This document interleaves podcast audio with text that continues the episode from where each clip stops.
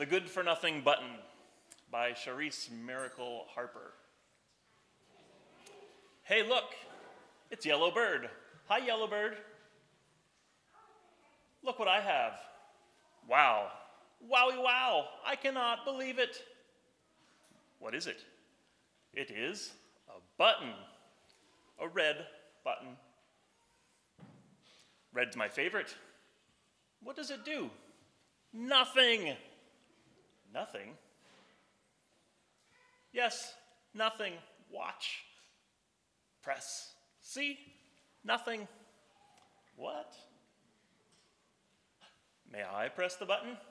Yes, Bluebird, you may press the button. Press.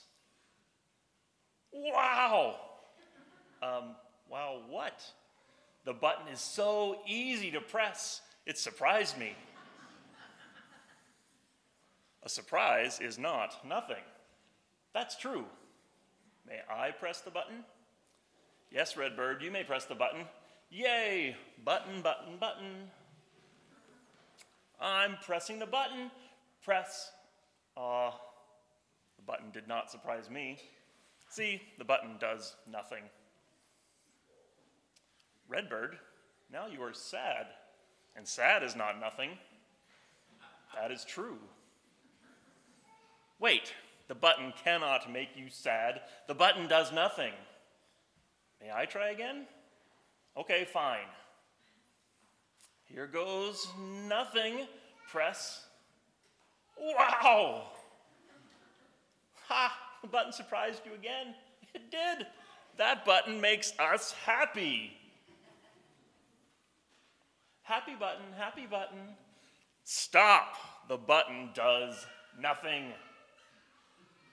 See? Press. I'm pressing the button. Press. And nothing is happening. Press. It is a good for nothing button. Uh oh. The button is making him mad. The button is not making me mad. I will prove it. I am pressing the button. Press. Look. I'm not mad. I am relaxed. Now the button is making him calm. What? Ah! press, press, press. The button cannot make me calm or mad or happy or surprised or scared or icky or anything else. Ha ha ha, Whale Bird, we know what the button does. The button makes you funny. Funny? Funny! I like being funny. Funny is fun. Let's all be funny. Press, press, press. Funny, funny, funny. Button, button, button. Crash. Wow, that button does everything. That is true. What should we do now? More nothing. Nothing is my favorite. And the worm at the bottom, that button gives me a headache.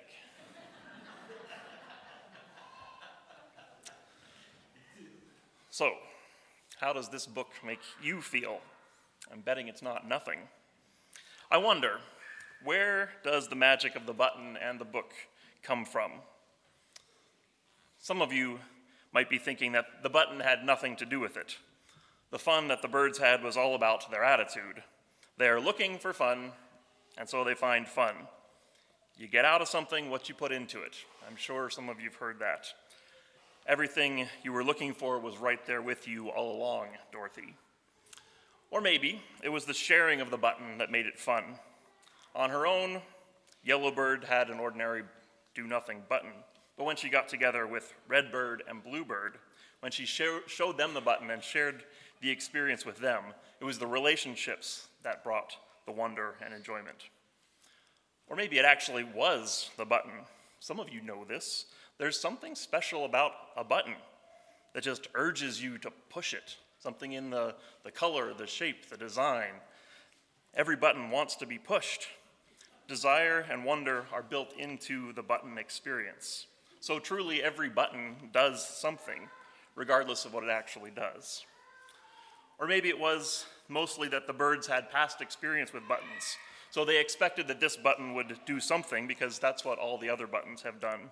So it was their Pavlovian training to react to a button, even a button that this time doesn't yield the expected results.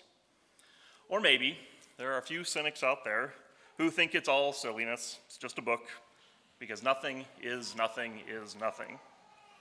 At which, at, which, at which, point, the philosophers and poets among us still wonder where even that experience and expression of nothing comes from, how even the absence of sensation is itself a sensation. I have these same questions about spirituality. By spirituality, I mean the collection of values, beliefs, and practices that give our life meaning and purpose. Some would use the word religion for that, maybe faith. To me, those are all pretty similar, maybe with varying degrees of organization and collectivity.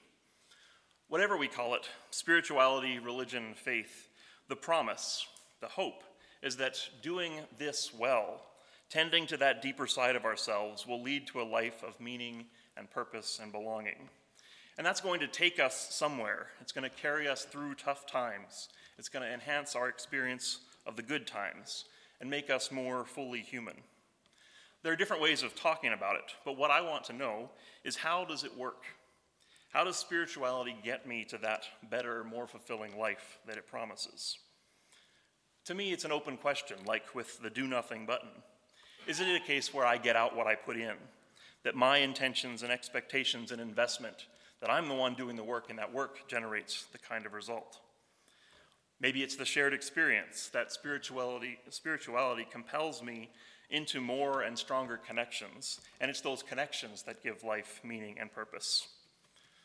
Or maybe it's something in the thing itself that practicing a faith changes a person emotionally, physiologically, and it's all the norms and repetitions that make up a religion that are a mechanism for change, a figurative button that actually does change something and everything, because that's what a religion is designed to do. Or perhaps spirituality is the byproduct, or maybe even a distraction or hamster wheel that's just something that I do. And it's actually the experience of being alive that helps me to gain the wisdom and contentment that I'm seeking. How does this work? And yes, you would think that I would have been obligated to figure that out before someone let me have a piece of paper proclaiming that I'm a master of divinity. But alas, the questions abide. There's a story told in a book called Sleeping with Bread Holding What Gives You Life by Dennis Sheila and Matthew Linn. During the bombing raids of World War II, thousands of children were orphaned and left to starve. The fortunate ones were, scared, were rescued and placed in refugee camps where they received food and good care. But many of these children had lost so much they could not sleep at night. They feared waking up to find themselves once again homeless and without food. Nothing seemed to reassure them. Finally, someone hit upon the idea of giving each child a piece of bread to hold at bedtime. Holding their bread, these children could finally sleep in peace. All through the night, the bread reminded them Today I ate, and I will eat again tomorrow. I like that story as a metaphor for spirituality, holding what gives you life. We are all holding things relationships, routines, roles, physical stuff, emotional stuff, hobbies, habits, just the things that we fill our life with. I think that all of that adds up to spirituality. This is what we're giving our lives to, intentionally or otherwise, for better and for worse. And again, I wonder how does this work? And is it working for us? How do the things that we spend our time doing, the things that we invest in, how do those things shape our lives? Or more critically, how can we shape those things that shape us in ways that will lead us to the kind of life that we want, the kind of person that we want to be? How do we hold what gives us life? Or as Jesus said it, how do we seek first the kingdom of God? How do we keep the things of God as the central structure on which the rest of life is built and added on? I would say that that's what organized religion is all about at its best, offering tried and true ways to hold on to the kind of life that we want, to shape us into the kind of people that we want to be. And so, for many people in our culture, the answer used to be simple go to church. Most good Mennonites went to church almost every Sunday, usually for some kind of Sunday school or education focused hour, in addition to the worship service. And depending on the community, many folks were heavily involved in church activities and relationships throughout the week as well. Being involved in a church community was what faith was all about. And there was enough there that it worked for most people. There was enough regularity, enough prayer, enough teaching, enough relationships, enough communion, enough depth, enough stuff to do what spirituality is meant to do. Of course, church attendance has always been part of this complete breakfast kind of thing. Spiritual health requires a lot more than coming to a service once a week. But that was a solid base to start with, encouraging and supplemented by other disciplines and practices in daily life. And that was good, and is good for some people. But largely, I am talking about this spirituality based on weekly church attendance as a thing of the past, because that's what it is for the broad majority. Here at Wildwood, of all the people that would call this our church, I would estimate that about a third of us are here almost every Sunday morning. There's another third or so that average one or two times a month, maybe. And the remaining third that are less frequent still, maybe attending a handful of services a year or less. I don't know how believable this is coming from somebody standing behind a pulpit, but this is in no way a criticism or a guilt trip. It really isn't. There are many different reasons why people don't come to church on Sunday mornings, and that's okay. There are people from all three of those groups that actively participate in the church in other ways in small groups, in volunteering, in finances and business meetings, and more. You don't have to come to church to a worship service every Sunday to be part of the church. And as pastor, my goal is not to get you to come here more often. My goal is to help you work out a spirituality that does what it what you want it to do, what it works that it works for you. And I believe that this church community can be part of that. And so I want to help you to figure out how to make that a complete package. So I'm not trying to guilt you to be here more often or anything. My point is that most people don't come to church as often as we used to. And we know that many, many people don't come to church ever, any church at all. And there's no judgment around that, just curiosity. My question is for those for whom this, what we're doing here, if it doesn't work all that well, then what does work? And for those of us who are here, is this Sunday morning based spirituality, is this enough to hold what gives us life? It used to be, but for many of us, I'm not sure that we're getting what we want and need from the Sunday morning church experience anymore. And even if it is, even if it is working for us, what do we have to offer for those who, whom it doesn't? For our children and grandchildren and friends who aren't interested in church? Because we want something to give them. We want them to have spirituality themselves, to be able to hold on to the things that give them life. Not because we want them to come here and be like us, but because we want them to have this full life that spirituality promises. I don't know how to do this exactly. I'm excited to see different things that churches and other faith communities are trying. By my observation, I would say that a lot of people are, are making it up as we go along and trying lots of different kinds of things from a variety of different sources. And some churches are threatened by that, but I think we can embrace it and see where it goes. Just like the food industry is, ex- is experimenting with a future beyond meat, I think churches need to experiment with a beyond Sunday approach to spirituality. So that's going to be the focus of our summer worship series spirituality beyond Sunday. I have two goals for the summer series. First is to re examine what we do in here. How can our church involvement shape our lives most effectively? Since most of us aren't here all the time, let's think about what it is that works when we are here, the life that we find here, how we can build our services and our, our community around those things. Now, I don't expect that this is going to lead to some major shakeup. Most of us do keep showing up here because what we do already works. And as a church, we are fairly comfortable with experimenting with worship, different kinds of worship things, for better and for worse. But it's worth asking this question, keeping it in front of us, to make sure that what we're doing here actually works for us and does what we need it to. We don't just keep coming because it's comfortable.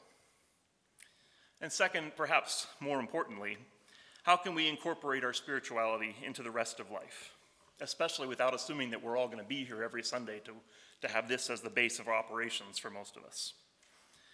How do we make space for prayer, for sharing, for service, for ritual, for formation? These things that we've learned in church, many of us, how do we take those things beyond Sunday?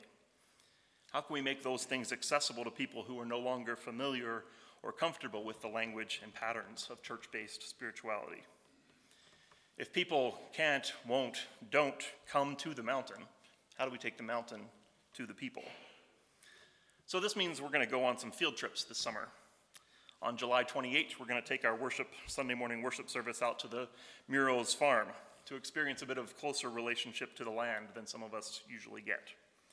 On July 14, Eileen is working on an outdoor activity inviting us to look for God through the lens of a camera. Outdoors, if the weather allows. In August, we're going to try again to worship God in the garden, the community garden. Again, weather permitting. Other Sundays, we're going to stay right here, do our usual thing mostly, but with a beyond Sunday focus. In two weeks, I'll invite us to consider church at the lake.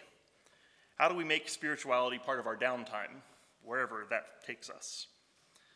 Later in July, we're going to talk about church in our families. How do we spark meaningful spiritual conversations with those in our families whose view of religion might be quite different from ours? How do we influence the spiritual formation of children and teenagers in our lives? How do we allow them to teach us?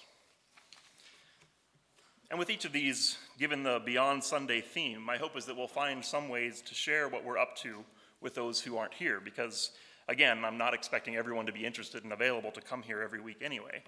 So that's going to be the ongoing challenge um, as we talk about Beyond Sunday on Sundays. How do we carry this forward um, into the rest of life? Today, we're going to practice a bit. We've talked a bit before here about the practice of the daily examen. Some, of, some people pronounce it examen or examen, and those do sound much holier, um, but I'm going to stick with examen because it looks like examine to me. In its most basic form, the examen is the practice of asking yourself two questions. For what moment today am I most grateful? For what moment today am I least grateful? Pretty simple. There are many other ways to ask the same questions. When did I give and receive the most love today? When did I give and receive the least love today? When did I feel most alive today? When did I feel most life draining out of me? When today did I have the greatest sense of belonging to myself, others, God, and the universe? When did I have the least sense of belonging? When was I happiest? When was I saddest? What was today's high point? What was today's low point? The same thing for all of those questions. And those questions can be an internal reflection, they could be used to spark journaling, or they could be shared in conversation with someone else. The authors of Sleeping with Bread gather as a couple or a family every night. They take about 10 to 20 minutes for quiet reflection and then sharing between them around those two questions. In my family, the questions usually come as What was your up part today? or What was your down part? Most often, those questions come around the supper table, um, but they're also useful for finding out what children were up to during the school day, on the ride home, um, or for getting kids and adults to settle down at bedtimes, etc. The technical term for this positive side is consolation. The things that have brought comfort, have made you feel at home, lifted your spirits. The negative side is called desolation, when you're feeling out of sync, upended, maybe not a total disaster, and desolation sounds pretty extreme, but at least you're feeling the seeds of disease, of defeat, of collapse.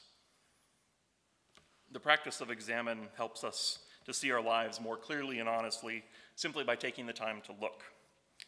It can help us to practice gratitude, to see that there's always something to be thankful for, even when the desolation part feels overwhelming. It can help us to find balance, to live with the expectation that the negative is there, it's part of life, and it doesn't cancel out the good. Over time, the examen can help us to see patterns in our lives, see repeating themes and experiences, things that might help us understand ourselves and, our, and the presence of God in our lives. That kind of awareness can guide decision making, improve relationships, and give us perspective. Again, from Sleeping with Bread. We do the examen questions as a way of reflecting upon any significant experience or period of time. We do it over part of a day, following a conversation, a meeting, a class, a movie, a meal. We stop in the midst of a project when we feel stuck or in a discussion that is turning into an argument. We do the examen over an entire day. We do the examen over our week by asking ourselves, what am I most grateful for during the past week? What am I least grateful for? Dennis and Sheila, the authors, do this each week with a group that gathers in their home every Sunday afternoon, followed by dinner. Matt does this every Thursday morning at 7:30 a.m. with five members of his Jesuit community. Often on special occasions, we invite friends to share the examen. For example, on New Year's Day, we all share what we gave and received the most and least love during the past year. On St. Patrick's Day, we share what we are most or least grateful for in our Irish or Jewish or Vietnamese or African, etc. heritage. On the 4th of July, we share how our country has given us life and how it has taken life from us during the past year. On the anniversary of a, lo- of a loved one's death or on Memorial Day, we share when we feel, felt the most consolation and the most desolation in the grieving process. There are many places where we might want to do the examen, and people with whom we can do it. For many of us, the most natural setting the, for the examen is with a close friend or a spouse with whom we already share our lives. If we attend a support group, this may be another place where we can do the examen as a way of sharing ourselves with the group. Those who meet regularly with a spiritual companion, confessor, or therapist might want to include the examen as a way of sharing their process of growth. Teachers may want to do the examen with their students, supervisors with their employees. Students may want to do it with their teachers and employers, employees with their supervisors too. So this book has some other examples of how to incorporate the examen as a ritual in different settings. Um, in spite of some unfortunate illustrations, it is a book for adults, I'm not a kid's book, and it's quite helpful, and I have several copies if you'd like to borrow. So let's practice today with an examen of what we're doing now of this worship service so far. So think back over the past couple of hours, including whatever it was that you did to get ready and get here. Think about walking in the door, greeting folks or maybe avoiding folks. Um, think about what has happened in the service thus far. What is it that you're most grateful for? And what is it that you are least grateful for? And then, if you have time, what do those observations say about your spirituality and how you hold what gives you life? We're going to take five minutes to be quiet and do this, so go ahead and take your time.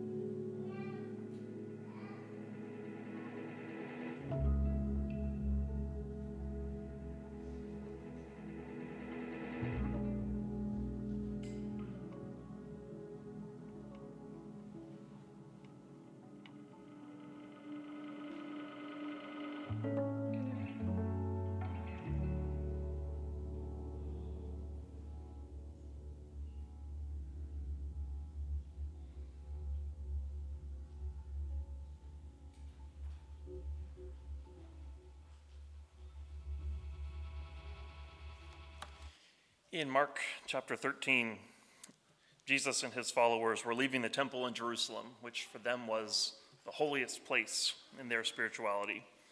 And one of Jesus' friends was just so impressed with this temple building. And he just went on and on about how big the stones were, how impressive and beautiful the architecture was. But Jesus said, Take a good look, for this whole thing is about to be torn down. I love the way Rob Bell talks about this story. So we're going to listen to part of his podcast. So now let's go all the way back to those students saying to Jesus, Man, this temple is awesome. It's beautiful. It's huge. It's massive. And essentially, Jesus saying, That's all coming down.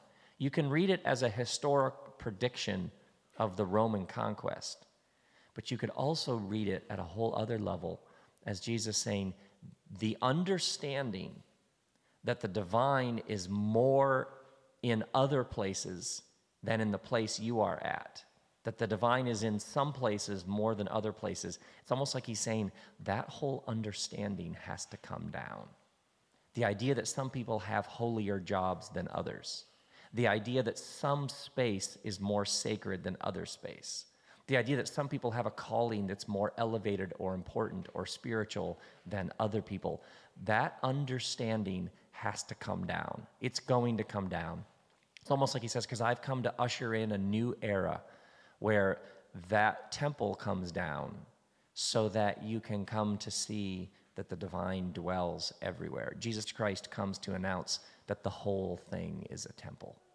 See, for many people, the spatial breakdown is still the dominant image. You go to a place to be near the divine. You go hear a certain person. You go enact a particular ritual to get closer to the divine. Uh, or sometimes what happens is the way that it's structured is you come in out of the big bad world with all of its very real dangers and threats. You come in out of it to meet with God. And then once you've had the meeting, then you leave it to go out into that space. But what Jesus comes to do is teach us to encounter the holy, the sacred, and the divine in all of life. So, any gathering, any temple, any ritual, any rite that helps you get those eyes, it helps train your sensibilities, it helps heighten your sensitivities that's beautiful. But if at any point it keeps things divided, then it's working against what Jesus Christ comes to do, which is to announce that the whole thing is a temple. Jesus Christ comes to open our eyes to the divine presence in all of life. So, if you want a prayer, if you want a mantra, if you want something to repeat, man, how about this one? Show me. I swear to you, that prayer that mantra is never far from my heart and my lips. Show me. Show me. I don't want to live in a divided world. I want to live with this awareness that the whole thing is a temple because it makes life so much better.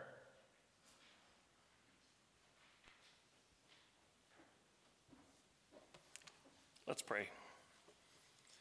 Open our eyes, Creator God, to your love that fills the whole earth. Show us, Jesus, God with us, your presence that never leaves. Fill us, Spirit of God in whom we live, and ground our steps all over this sacred world. Amen.